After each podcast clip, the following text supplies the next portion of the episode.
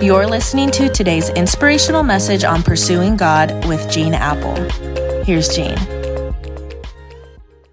Hey, this is not Gene. This is Carl Kuhl. I pastor a church called Mosaic out near Baltimore, Maryland.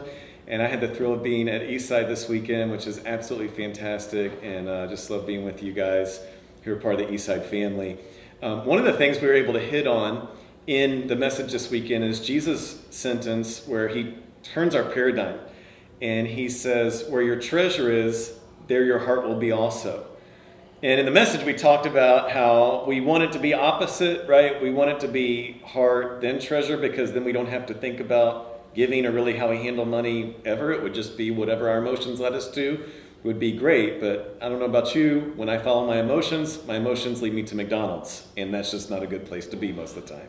So, what I need are systems to help me put treasure where I want it to be so that my heart will follow. I heard a pastor growing up say this thing. He said a track coach was once telling a pole vaulter, throw your heart over the pole and the rest you'll follow. And what I've seen is in God's kingdom, people throw their money into God's kingdom and their heart follows. And it's amazing to see it happen.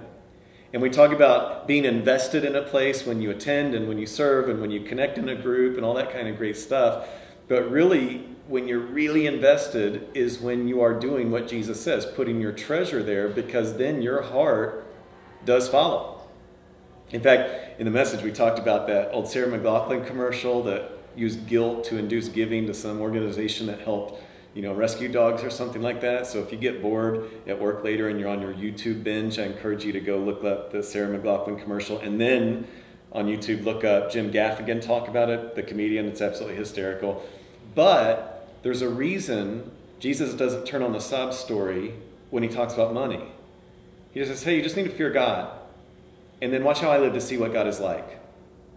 And the God we worship is, again, the God we talked about in this weekend's message. We said, hey, the God we worship is Adonai Yehovah Kalvatz Nadak, which is Hebrew for the Lord God who brings back the outcast.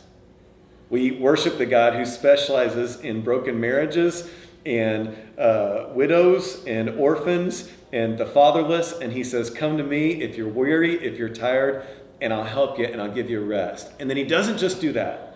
He says, I want to teach you how to live a better life here and now. See, when people accept Jesus, they accept him as their Savior and their Lord. Maybe an easier way to say it is their leader and their forgiver.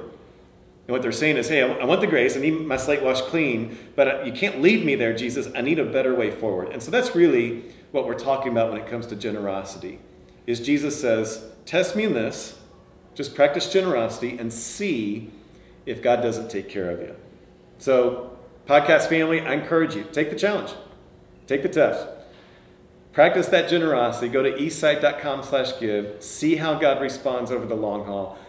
I guarantee you, because God guarantees you, it's going to turn out good for you. Love you. See you soon.